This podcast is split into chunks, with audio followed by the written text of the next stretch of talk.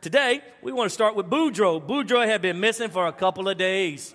He'd been missing for a couple of days, and Clotilde suggested to Marie, she said, Marie, you know you got to go down to that sheriff's office and file a missing persons report. She said, All right, let's go. So they show up at the sheriff's department, and there's Mr. Gonzalez, Deputy Gonzalez, standing there across the desk from him. And he said, Well, Miss Boudreaux, tell me what, uh, tell me what Mr. Boudreaux, uh, describe Mr. Boudreaux for me. She said, Well, he's 25 years old, he's six foot uh, three. He's got he's 190 pounds. He's got abs. He's so handsome and so sexy. He's soft spoken. He treats me like a queen. Clotilde leans over to Marie and said, Marie, now you know you're lying. Boudreaux, he's 50 years old. He's short and fat, 5'2, 280 pounds, fat like a pig, ugly as sin, loud and obnoxious, and treats you like trash. Marie smiles and says, Yeah, I know. But in, just in case they find this one for me, I don't care if Boudreaux ever comes back. Come on.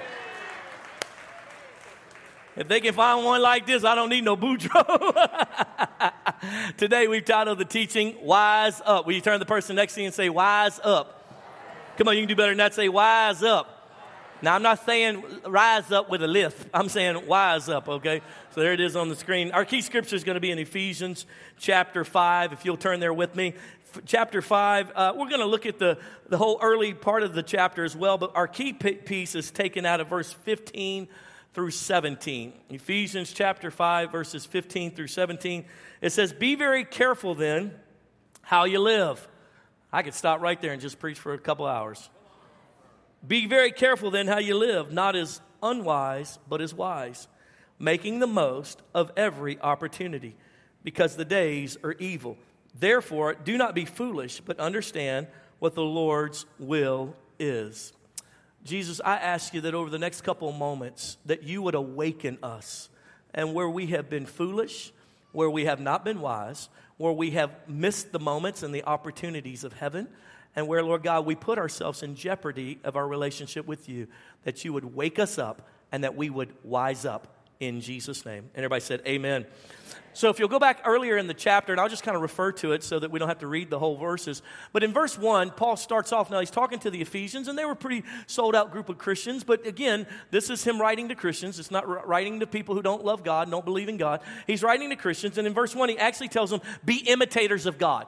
So he's kind of laying the foundation of what is it to be a Christian? To be a Christian is to be an imitator of God. Come help me again, Josiah. So when, when he's saying be an imitator, you guys know what it is to imitate. Let me imitate Josiah, whatever he does right now. All right. Oh, yeah, I got that one, baby.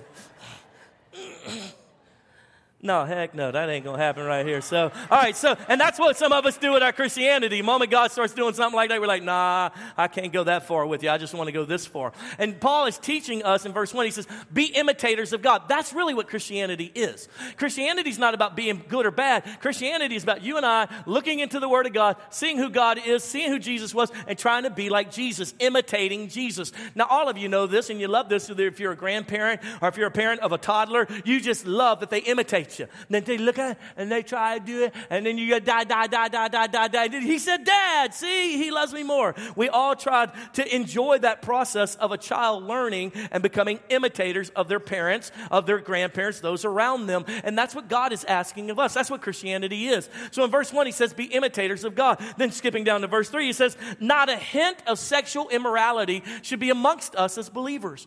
So then he starts lining out this is what it is to be a Christian, is to imitate God. This is what is not to be a Christian. That, that can't be, don't call yourself a Christian and be involved in all this.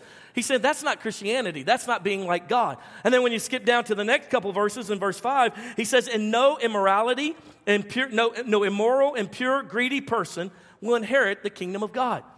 And he lays it out. He goes, I need you to understand something. He uses a key word inherit. See, Christianity is about you and I being adopted by the King of Kings and the Lord of Lords. I don't know if you grew up in a rich, rich, rich, rich, rich, rich, rich family, but imagine had you been adopted into a rich family. How different your life would be. And, and Paul's literally telling them, he says, listen, you've been adopted into the family of God.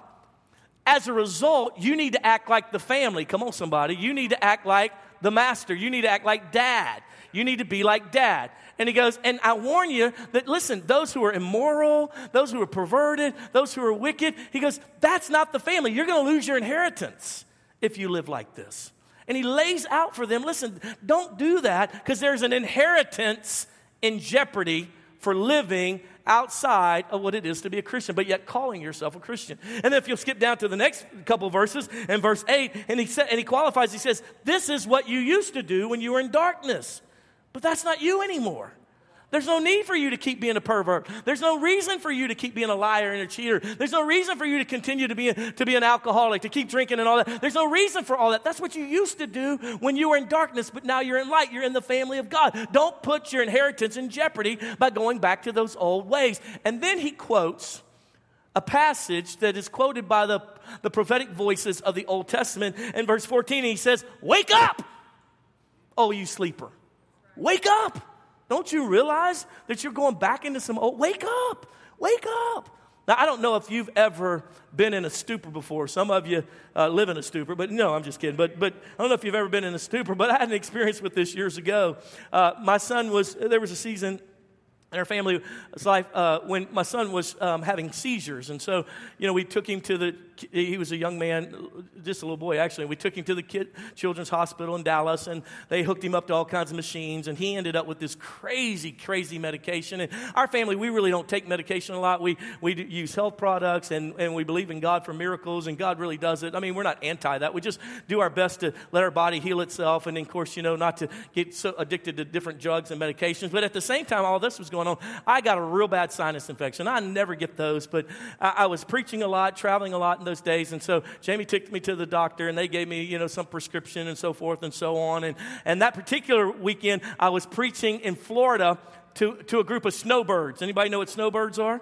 Okay, for you guys that don't know, snowbirds is the term they use for people who are from up north, uh, uh, the northern part of the United States, who, when it gets freezing cold where they live, they come down to Florida. Come on, somebody, and they spend a couple of months in Florida. Come on, wouldn't you like to live that life? And so they had this big Christian retreat center where they'll stay for a few months, and they wanted me to come be one of the guest speakers to all these seniors. And so it was awesome. I flew in that Monday, and and uh, and man, when I got off the plane, my head was just going crazy because you know the altitude, sinus infection so I popped a couple of my pills and, uh, and I got to preach. It was really good. I was so proud of myself. God was moving. It was awesome. Even seniors were jumping. Hallelujah. Praise God, brother. And so it was really good. And that night, you know, I called Jamie afterwards and Jamie, to hear her tell the story now, is hilarious. She goes, I knew something was up because you were like, so what do we want to do with our life? Let's just dream together for a little bit right now. And that's just not me. And she's like, and I'm like, well, and, and, you're just so beautiful. And I'm just so grateful that this, that, and the other. And, and so I, I went to bed that night and I was supposed to be speaking the next morning at 10 a.m. And, uh, and so I set my alarm for like 6.30 and, uh, and, and so that I could wake up and plenty of time to just really seek God. I'd already had my message prepared. And, and so I woke up at five minutes till 10. My alarm had been going off and been going off and been going off for two and a half hours, and that's never happened to me. And Jamie's calling, so I answer the phone. She goes, What are you doing? And I said, I'm, uh, I'm in the bed. And she goes, What did you say? I said, I don't know. I'm nothing, what's something wrong with me?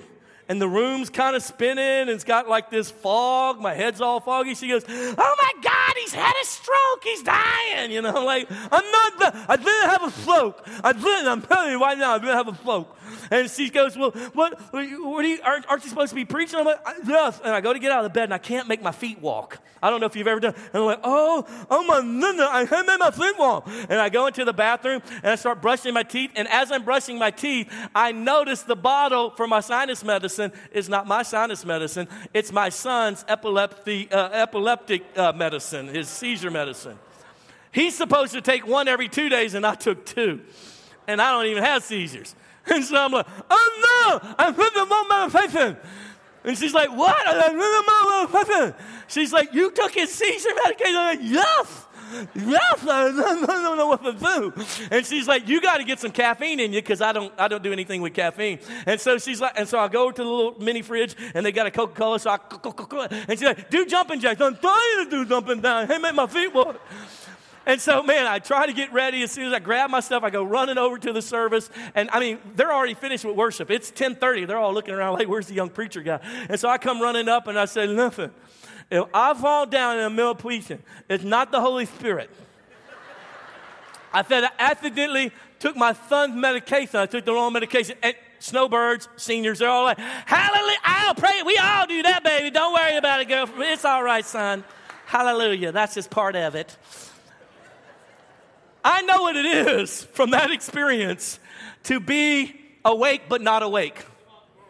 I know what it is to think that I'm doing what I think I'm doing, but I ain't doing what I think I'm doing. And Paul is challenging the church. He's like, wake up, come out of your stupor. You're missing your moment. The time is now. What are you doing? You're missing what God's trying to do on the planet because you're caught up in foolishness.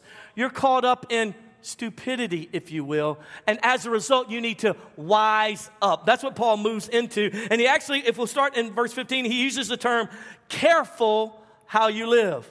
Careful how you live. The reason why he's using that verbiage is because it's insinuated that there is an end result. What I'm doing now is got an end result, and I need to be careful the decisions I'm making. Not only that, but don't you understand, people, that you're gonna die and stand before the Lord and give an account of your life. He's like, careful how you live. See, you gotta understand, in the first century, the average lifespan was 45 years old. 45 was the average lifespan. Aren't you guys that are over 45 so grateful we live in the 21st century? Come on, somebody. Tell you, thank you, Jesus, because I'm like y'all would have lost me a few years ago.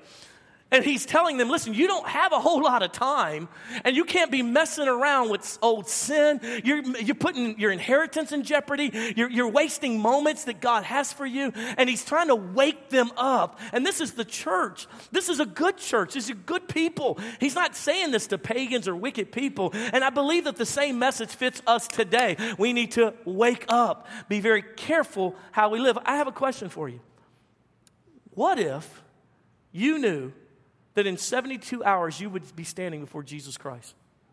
What would you do differently? In fact, I'd like you to help me by pulling out your smartphone right now. Pull it out. Come on, get it out in your hand. You're already taking pictures of me and making fun of me on Instagram. So go ahead and pull out your smartphone. Let's do a little quick survey here at the church. Quick survey. We'll put it up on the screens. I want you to text the number 469 606 2684. 469 606 2684, and I want you to answer this question. If you knew, or let's say it like this if I knew I had three days before coming, coming face to face with God, I would, one, make some serious changes. Two, I wouldn't do anything different. I'm ready. Let's do this. Or three, I tell you what I would do. I go tell a lot of other people they need to make some serious changes. Not me, but they need to. I, that's what I would tell them. So take that number, 469, and then text either one, two, or three? Text the number one, the number two, or the number three, based on which one appeal, uh, appeals to you, which one you say, this is true for me.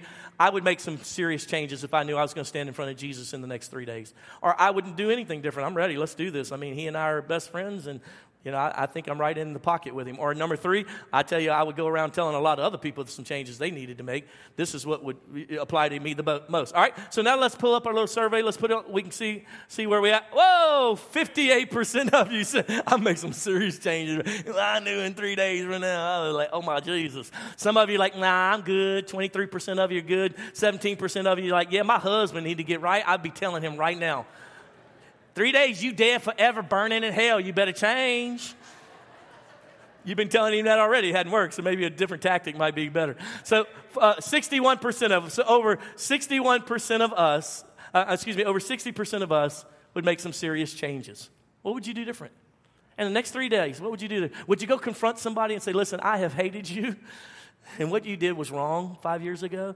But it, literally, it, it really has held me back in life because I think about what you did and I apply it to what everybody else is trying to do in my life. And I just keep, I, I need, I need to get free of that. And I want to forgive you and I want to ask you for, to forgive me for hating you. Would you, would you go and would you make some changes uh, to the way you interacted with other people? Would you, uh, would you worry so much about how much money you're making at the end of the month? Would you be so consumed with those cars? Or would you, would you really allow the pornography to still control your mind and your actions? Would you really, really, really, really, really care so much about whether or not your kid got an A or a B on an exam? Would you, what would be the focus over the next three days? What would you really change? What would it look like? And, friend, my question to you is now is the time. Because no man's promised tomorrow. The Word of God says we all have an appointment with death and then the judgment. And that's what Paul's reminding them of. Even if you don't die tomorrow, why would you miss your moment now? How foolish, how horrible for you and I to stand in line at the pearly gates. And when it gets up to our time, Jesus goes, Oh, it's Adam. Oh, oh, bro, bro. Oh, my goodness. Man, you could, oh, I had this for you. You missed that. You were so caught up trying to have the biggest church in the area that you missed this miracle that I had planned. And this whole family that really needed the, the love of God, and you were so busy flying around touching everybody. Oh, Ad, oh, oh, I love you so much, son. Yeah, you get to come in, but oh, if you could have seen what it could have been but you missed your moments because you were so dumb. You were chasing after the wrong things. You were so caught up in your sports. You were so caught up in building your houses. You were so caught up in these other things that you missed what I had for you. I don't want to be that. Do you say no? Thank you. I'm glad to be at the right church with the right people. And then he moves into the next verse in verse uh, 16. He says, and making the most of every opportunity. He keeps pushing that whole thing. Make the most of the opportunity. What would I do differently today? How would I treat the lady at the, at, at the uh, grocery store today if I knew tomorrow or three days from now I was going to be face to face with God? How, what would I be posting on social media tonight? If I knew in three days I would be standing before the Lord giving an account of my life, and I knew that I was going to have the privilege of, me, of walking into heaven with Him and, and, and the opportunities that maybe I'd missed in the past that I could make up for in the next three days. What would I do differently? And then he moves into, and he uses the word, don't, verse 17, therefore do not be foolish. Everybody say foolish. Doesn't that sound funny? You don't ever go around, that's so foolish. You don't tell your kid, hey, you need to stop being foolish. You don't ever use that word. We use words like stupid. Now, we shouldn't say that because that's not good for our kids to learn that word, right? And so, I'm raising our kids, we told them, we don't ever say stupid. Yes, sir, daddy. I'll never forget, they came back from public school the first couple of times in, in first grade, and Adeline said, Dad, I heard some crazy words today. I said, You did? She said, Yes. A couple of kids were saying the S word. I was like, Oh my God. And I, was, I said, What S word? She goes, No, we're not supposed to say. I said, What S word? She goes, Stupid. I said, Oh, Okay, that's an okay yes word for right now. We get past to the other ones. Just careful in the church parking lot, baby. Girl, just stay close to me. But you and I, we wouldn't want to use the word stupid. We might would use the word dumb. Paul's basically saying, don't be foolish. Don't be dumb. Turn to the person next to you and say, don't be dumb. Come on, you've been waiting all week to get to say that, and the pastor let you do it.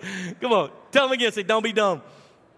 And, and, and Paul moves into this hey, don't be foolish, don't be dumb. Can I just give you some pieces on that? It's dumb it's dumb to keep going to the clubs trying to find your wife. It's dumb. Can I just say that? Hey, it's dumb to let hate dominate your life and keep you bogged down when you could be free from that and move on with you. It's just dumb. You know something else? And that's what Paul's talking about. It's dumb to keep shacking up. Come on, bro, marry her. She's the one. Stop messing around and living there. Marry her. Do right, be right before God. Don't keep living like this. It's dumb. Don't do that. How about this other? It's dumb to keep being a klepto. You keep stealing everything. You don't even need it. You did not need that roll of toilet paper out of our bathroom. If you're that poor, come to us. We'll help get you some toilet paper. You're like, I got some in the purse, baby. I got you. Don't worry about it. We good for tonight. You klepto, stop it. It's dumb. It's dumb. Yes, you're going to heaven, but stop being dumb. That's what he's saying. Hey, it's dumb to lie just to impress others. That's why nobody trusts you. You're like, I don't know I got any friends because you never tell the truth. You're so hard to deal with. You never say you're sorry. It's just dumb. And as a result of you being dumb, it's causing all these conflicts. And that's what Paul's warning about. Listen, it's dumb to sit around messing around with alcohol. Guys, I'm just telling you, it's just a matter of time before you're drunk. And we know sin's drunk, the drunkenness is sin.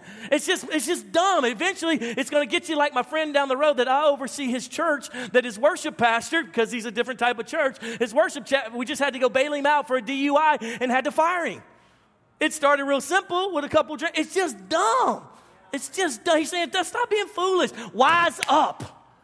I expect a baby to act like a baby, and I expect a toddler to act like a toddler. But come on, guys, we've been saying, some of us 5, 10, 15, 20, 30. Wise up. Make the most of the opportunities that are here. The days are evil, the time is short. It's time to wise up and act like the men and women of God we were created to be. It's dumb to sit around arguing doctrine while people are dying and going to hell. You're so busy picking, point, script, picking apart scriptures and all the different things, and people sitting right there next to you in the cubicle, the person on the other side of you on the other street, dying and going to hell, and you've never reached out to them one time, but you're good at arguing scripture. What good is that? It's dumb. It's dumb. And that's what the Holy Scriptures are telling us here. And Paul tells it, it's time to wise up. So, with that being said, I want to give you how you and I can wise up. I want to give you the two great pillars of wisdom. As I see it in Scripture, there are two great pillars of wisdom. In other words, wisdom is built, boom, there's these two big, great pillars. Now, the Bible talks about seven pillars of wisdom, but there are two great overarching pillars that foundationally, if you will grab a hold of these two pillars, I promise you, you'll have more wisdom than you know what to do with. First and foremost, write it down. First, first great pillar of wisdom is to love God and love people. That's the great. Say, I mean, I don't know how to be a Christian. Love God, love people, bro. That's the smartest thing you could ever do. Like, I can't stop saying, just love God, love people. The rest of it take care of itself. They come to Jesus in the book of Matthew, chapter 22, and they're trying to kind of see how much he knows the Word of God. And so the teachers of the law, they come to him and they ask him a question. They say, Jesus, out of all the teachings of Moses, all the commandments, which is the greatest? Which is the greatest? Now you understand there's more than just 10 commandments in the law of Moses. There are all these commands on how we're to live and how we're supposed to be righteous. There are hundreds of them. And Jesus responds. He doesn't even hesitate. He doesn't catch a breath. He doesn't pause. He doesn't write in the dirt. He just immediately responds Love God with all your heart, all your soul, and all your strength. Love the Lord your God with all your heart, all your soul, and all your strength. And they all go, huh. And then he continues on. And the second commandment that is just as great as that is to love your neighbor as much as you love yourself. And he's saying this to acting. People who love to argue doctrine and tell, control church people on how they should be acting. And what he does is he sets the precedence. If you'll love God, you won't love sin. If you love God with all your heart, all your soul, and all your strength, you won't, sin won't have as much power over you. See, you and I, we all sin. We all fall short. But all sin is, is loving something more than you love God. That's all it is. That's all it is. We all make mistakes. We all do stupid stuff. We're all like, ah. But the fact that we go, ah, is proof that we love God. Okay? And as believers who love Jesus, we all sin. We all fall, fall short of the glory of God. But if you want sin not to have precedence in your life, just love God with all your heart, all your mind, all your soul, and all your strength. This is wisdom. This is wisdom. Don't wake up every day and try not to sin. Wake up every day and fall more in love with Jesus. Because what happens is you fall more in love with Jesus, you won't care about that other stuff. I can tell you what you love. I can have a five minute conversation with you and tell you what's the center of your love. All I have to do is begin to talk to you and ask you some questions, and before you know it, something will shift. When I hit the thing that you love more than anything else in your life, it's amazing to watch your face. It's amazing. Oh, it's hilarious to watch. Yeah, yeah, Pastor, I love the Lord. I love the Lord. Uh huh. What do you think's going to happen this year with the Cowboys? Win the Cow! Win this! Oh, we got for the picks. We got the best trades ever. It's time. We're going to have a winning season. Woo! Go Cowboys! I mean, it is amazing how quickly you change when we talk about the thing you love. Oh, do you love Jesus? Oh, I love the Lord, brother. I love the Lord. Hallelujah. I love the boy. Sure don't look like look like you hate it. Like I love the Lord. I'm trying to be a Christian. It's just so hard. Oh my God. I mean, seriously, you. But Oh, but when it comes to loving them cowboys, look, you got cowboy underwear, you got cowboy shower curtain, you got cow- cowboy toilet paper, you got all the cowboy paraphernalia, you got $200,000 worth of cowboy gear around your house. You got whole rooms painted silver and blue. I mean, you got stars all over the place. You got logo work on the back of your truck. Come on, I saw your tailgate. You got that whole thing going, and you don't. I know what you love, because when you love something, you can't help but talk about it. You can't help but spend your money on it. Watch yourself. And so that's why Jesus qualified the greatest point of wisdom love God. Just love God. Love Him with all your heart, all your soul, all your strength. See, when you begin to put God as the center of your love, all those other things can't be in the center anymore. They automatically just fall aside. He said, I'm struggling with porn. Love God. I'm, I mean, I'm just struggling going to the clubs and I, love God with all your heart, all your soul, all your strength. Focus on that. Wake up every morning, Lord, how do I love you today? I want to love you better, Jesus. Woo. And what happens is those other lovers just fall aside. They don't matter. Think about this for a second.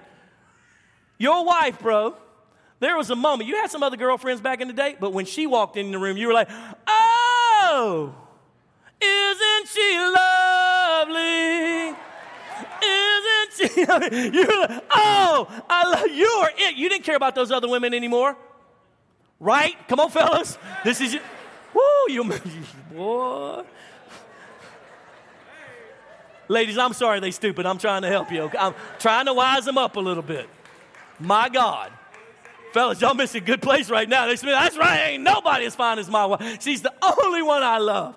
That's what happens when you fall completely in love with Jesus and you keep cultivating that love. So I don't feel, listen, Jamie and I have been married 25 years. I guarantee you there's some morning she didn't feel the love.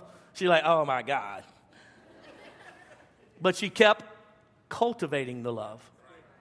There are moments I wake and I'm like, man, I don't know if I want to be a Christian today. I really want to hurt somebody.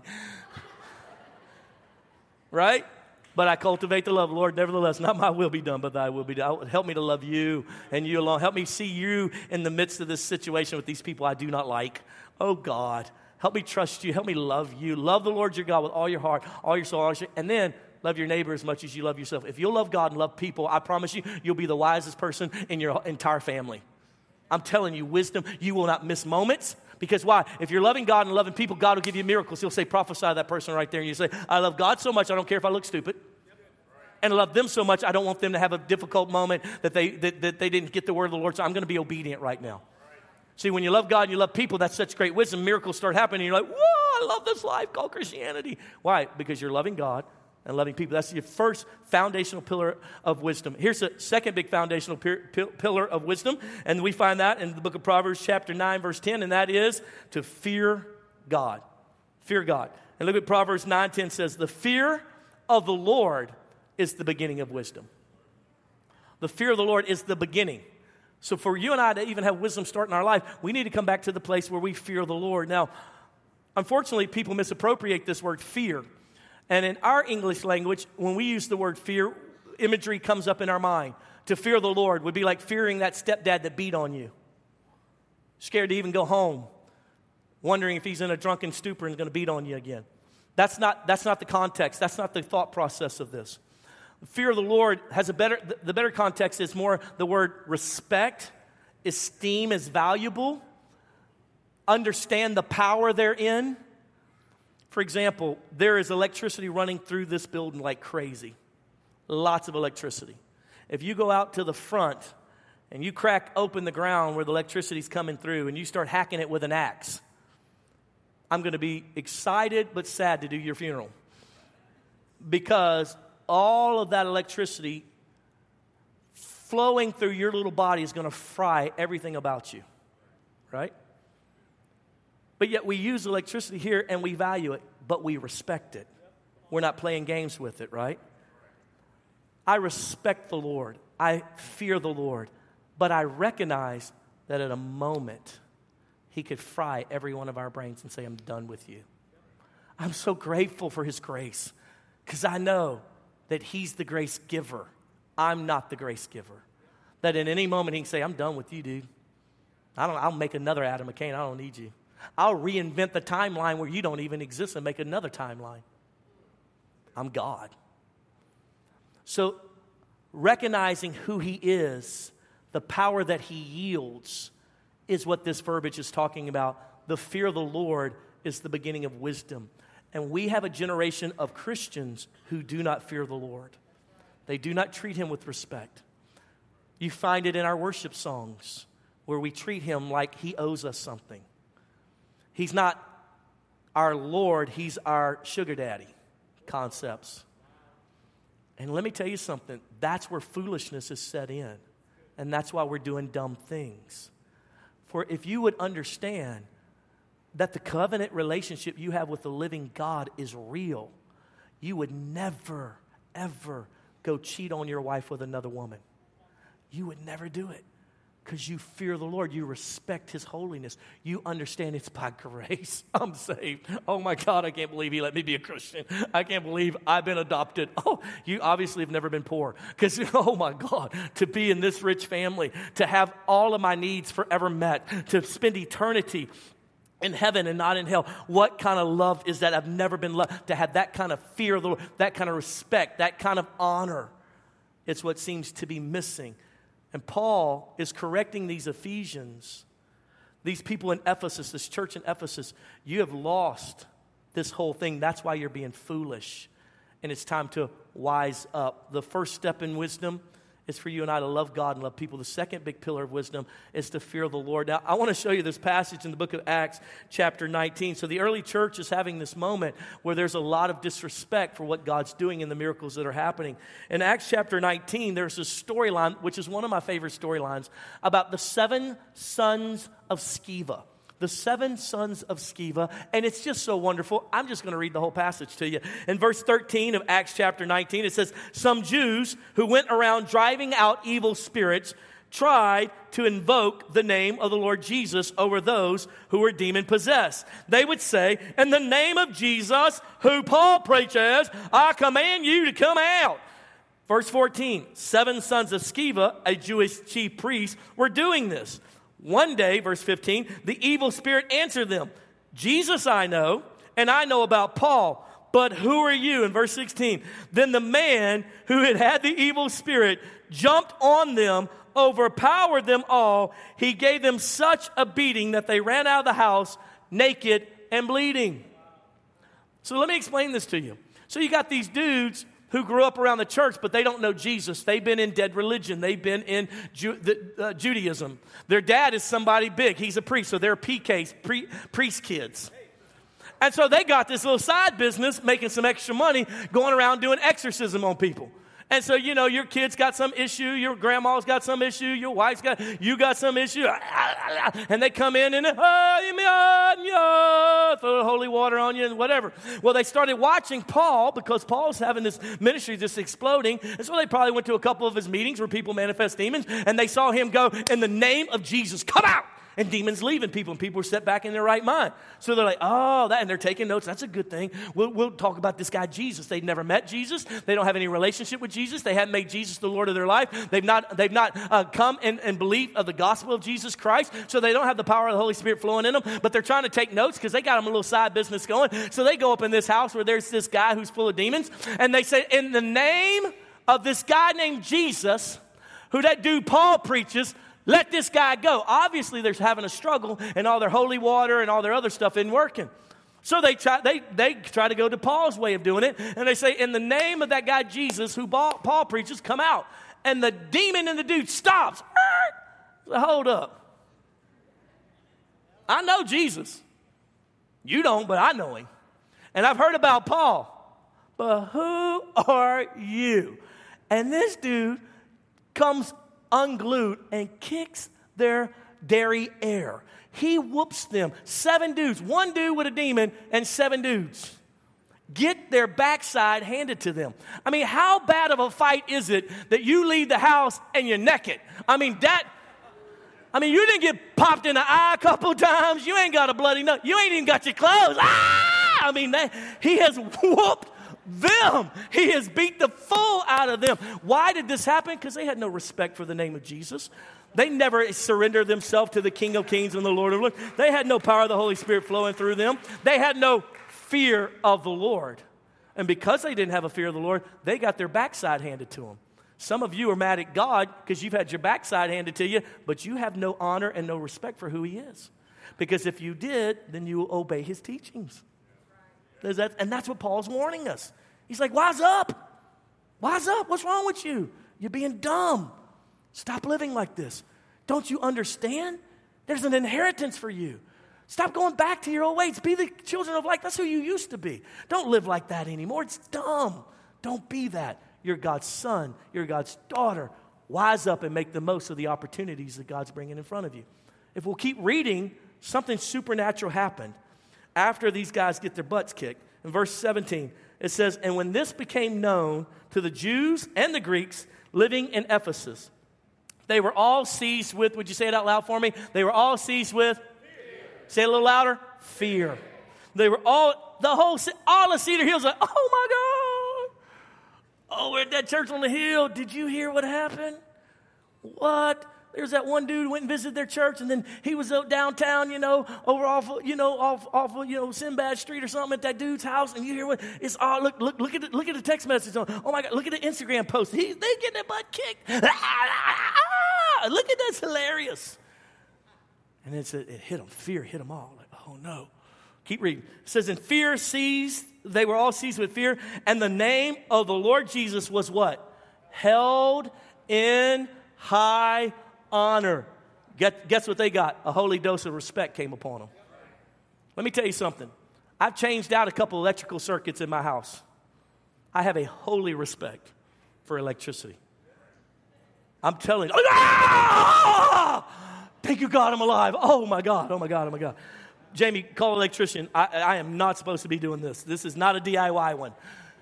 I have a healthy respect for that electricity. Come on, somebody shout amen. You know what I'm talking about. I have a holy respect. These, everyone in that city went, He's Jesus, He's God. He's God. And look what happens. Verse 18. Many of those who believe now came. Who came? Who came? Those who had believed. So, in other words, believers had not had the right respect. And after this situation, many who believed came, and look what it, did, what it says they did, and confessed openly their evil deeds. All right, so listen, um, um, Pastor, I just want to say this. Uh, I didn't really realize that this Jesus is God and about all this power stuff. And before um, I um, get caught, I just want to say uh, I'm an adulterer. I just I want I, I want to repent right now because I don't want to get fried by the Holy Ghost. And I don't want demons to kick my butt. So um, I'm so sorry. I don't want to be like this. And they begin to confess their evil deeds. Verse 19, and a number who had practiced sorcery who had practiced sorcery brought their scrolls together. They burned all their Van Halen albums. They burned, sorry, messing with you now. I didn't got to meddling now. their scrolls and burned them publicly. When they calculated the value of the scrolls, the total came to 50,000 drachma. That is a whole lot of drachmas. It ain't worth our time to add it up. Verse 20 In this way, the word of the Lord spread widely and grew in power. Because they got a butt whipping on what it was to fear the Lord, they responded properly with respect, and then the supernatural started happening. And I say it like this it's on the screen, you can write this down. The love of God plus the fear of God equals the supernatural experiences with God. So I'm not really feeling God, I'm not really experiencing God. Love God with all your heart, all your soul, all your strength. Love your neighbor as much as you love yourself. Fear the Lord, and you will see supernatural experiences in your life. I'm telling you. Stop being cocky just because you grew up in church your whole life. You think that you're getting away with something, you're not getting away with anything. Just because he has grace on you right now does not mean that what a man does, sows, that will he not also reap. God knows, God sees. Your disrespect is going to get your butt kicked. And Paul's warning them about that. He's saying, listen, don't be foolish. Don't be dumb. Don't play games right now. I don't know about you, but when I stand there on that day, my belief for every person in this church is when you stand there on that day, you're standing there and you can't wait, your turn comes up and like, Jesus, ah, look what I brought. Man, listen, I'm telling you, uh, man, I love you so much. I can't believe you let me be a Christian. And so I did, every time there an opportunity came, Jesus, I took advantage of. That's Bill right here. Remember him? He was the one to porn addiction. Well, you know that because you Jesus. Anyway, and he got saved. And look at this one right here. Man, I've been mentoring this dude right there for like weeks and months and that kind of stuff. So I'm glad he made it because I, I really didn't think you were going to make it, Bill. I'm going to tell you that right, but he's here. And, uh, and, and listen, making the most of every opportunity. Stop being foolish and let us be wise, knowing that the end is near, knowing that we have one moment at it, one opportunity here and there. Let us not be caught up in all the dumb stuff of this world. Listen, I'm not talking about heaven and hell. I'm talking about missing our moments. I'm talking about being dumb. I'm talking about this is your moment to change the world. This is the moment to let God change you and get out of all the dumb stuff that that's not who you were made to be. You used to be in darkness. Don't go back to dumb stuff like that. Don't, don't put your inheritance in jeopardy. You're God's son. You're God's daughter. It's time to wise up. Stand with me all across the room. You guys have been awesome today. And I pray that the word of the Lord came to you boldly and correctly so that you can receive like you need to. I want you to bow your heads with me across the room. I get you to do that so you can concentrate, not so we can send the little elves around to steal from your purses and stuff. But I want you to have this moment where you can really concentrate on Jesus. Every head bowed and every eye closed. Now, this morning, with your head bowed and your eye closed, Have you been dumb in an area? Have you not been so wise? Have you let the moment pass because you were so caught up in something that wasn't smart? Listen, the word of the Lord to you is not that he's mad at you, but just the opposite. He loves you. And we've all been dumb, we've all been foolish. And I love that the Apostle Paul was calling them to a place of wisdom, to wise up. Now, with your head bowed and your eye closed, you and God have a little moment together. Where have you been foolish?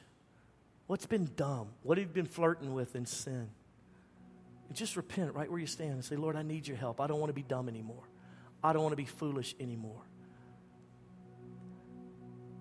You say, Well, Pastor, I'm really struggling with this particular area. Well, won't you ask the Lord, say, Lord, would you help me to love you more than I love this area? Would you help me, Lord? Would you help me? Lord, I love you, but I also love these other things, and I just I don't want to love them anymore. Would you help me fall deeper in love with you? Would you make that a prayer right there where you stand? Be honest with yourself, with the Lord. Maybe you say, Pastor, I got to be honest, man. I am just, uh, when you talked about the fear of the Lord, I realize I'm treating Jesus like he's a kid. I, I, I don't treat him for who he is the King of glory, the Lord of lords. I disrespect the fact that he's had grace on me. I've treated it as common, like an old pair of shoes. I've been going to church so long. I lost the respect. Friend, right where you stand, I would ask the Lord, forgive me. Forgive me for disrespecting you. Forgive me for losing the respect that you, you deserve, or as the Bible calls it, the fear of the Lord. Jesus, I thank you so much for this amazing church. The church is not this building, it's not this meeting, it's the men and women that I get to do life with. God, I bless you. I bless your holy name for allowing us to be a family, a community unit, Lord God, for your kingdom business. And God, I ask you here and now that you would deliver us from us. And that, Lord, where we've been foolish and where we've been dumb, that you would forgive us and have mercy on us. God, I ask you right now in Jesus' name that there be a holy dose, a holy dose of the fear of the Lord. Because where that happens, we see great revival happening. And so, Lord, I pray that there would be a great influx in our hearts and our minds of the fear of the Lord, the respect, the acknowledgement of your power, your supremeness. Father, I ask you right now to forgive us for disrespecting you. Forgive me, O oh God for treating you as common and, and it's just normal. Now, with every head bowed and every eye closed, if you're in this place today, and you got to be honest with yourself and say, Pastor, I'm not a Christian, man. You know, I used to be. Life happened. I'm pretty sure that if in three days from now I was standing before Jesus Christ, three days from now that was to happen, that it wouldn't be a pretty sight. I, I'm pretty sure that I would be, be really, really, really horrified. Not surprised, but horrified that I let it go this far before I made a change. For not, I've been in that place. That is thin ice. The Bible says now is the day of salvation. The Bible says literally don't push the Lord away when He knocks on the door of your heart. I, have been there too. I've been mad. I've been mad at God because of things that happened that I didn't think were fair. I, have been frustrated because the church people, they didn't act like Christian people. I've had all those experiences, but friend, that has nothing to do with you and Jesus. In fact, when you stand there and you're making all the excuses, this person did that last pastor did this and that other one did that, he's Jesus going to look at you and say, What does that have to do with you and me? Today's the day. Now is the time. If you're away from God, this is your moment. You say, Well, all right, I'm ready. I don't want to live like this anymore. I want Jesus in my life. What do I do, Pastor? The Bible says it like this confess with your mouth and believe in your heart that He is the Christ, the Son of the living God, and that He will forgive you and cleanse you from all unrighteousness. You're just a prayer away, a prayer that you mean from your heart, an acknowledgement that you're a sinner and you need a Savior, a declaring that you're His. That's all it is. It's that simple. All the hard work was already done 2,000 years ago. See, 2,000 years ago, when Jesus died on a cross, He paid for every sin you'll ever commit and have ever already committed. There was a, an account put together with your name on it. And that account is full of grace and mercy to forgive you. And the only way to access that account or access that account is to call upon the Lord and ask Him to be the Lord of your life and repent of your sins. So today, with every head bowed and every eye closed, You've never been a Christian, but you want to become one. I'd like to pray with you. You used to serve the Lord, but life happened and you walked away and you want to come back to Jesus. I want to pray with you. No one's looking. I'm not going to call you forward. I don't want to. I don't want to point you out. I'm not trying to let everybody say, "Yay!" No, no, no. This is you and God. It's deep. It's real, and it's serious.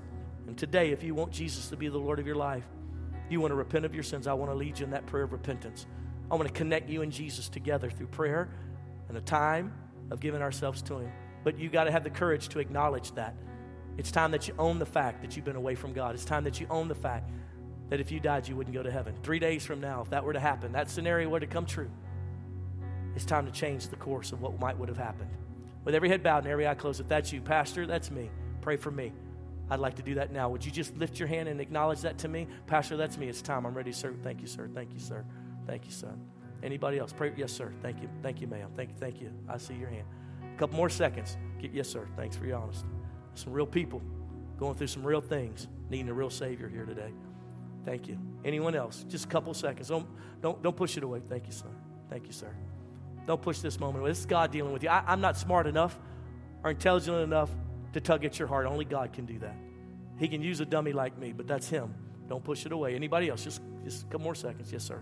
Thank you. Yes, yes, ma'am. Thank you. I would leave this place messing around like that. Don't be foolish. Be wise here. Make your commitment to Christ and make it real. Amen. You can put your hands down. I'm going to lead you in that prayer, that prayer of repentance. There's nothing magical about the words. What's supernatural is you said, I need God. God got you here. You're here. You didn't come to church not knowing God was going to be here. You knew exactly what you were stepping into. And there's been this thing in your heart that said, I really want God. And all the fear of failure and not doing good, all that's going to just be blown away as you fall in love with Christ today. I'm going to lead you prayer. In fact, I'd like everyone in the audience to say this out loud. Those who lifted their hand, mean it with all of your heart, and let this be sincere. Say it like this Say, Jesus, today I admit I'm a sinner.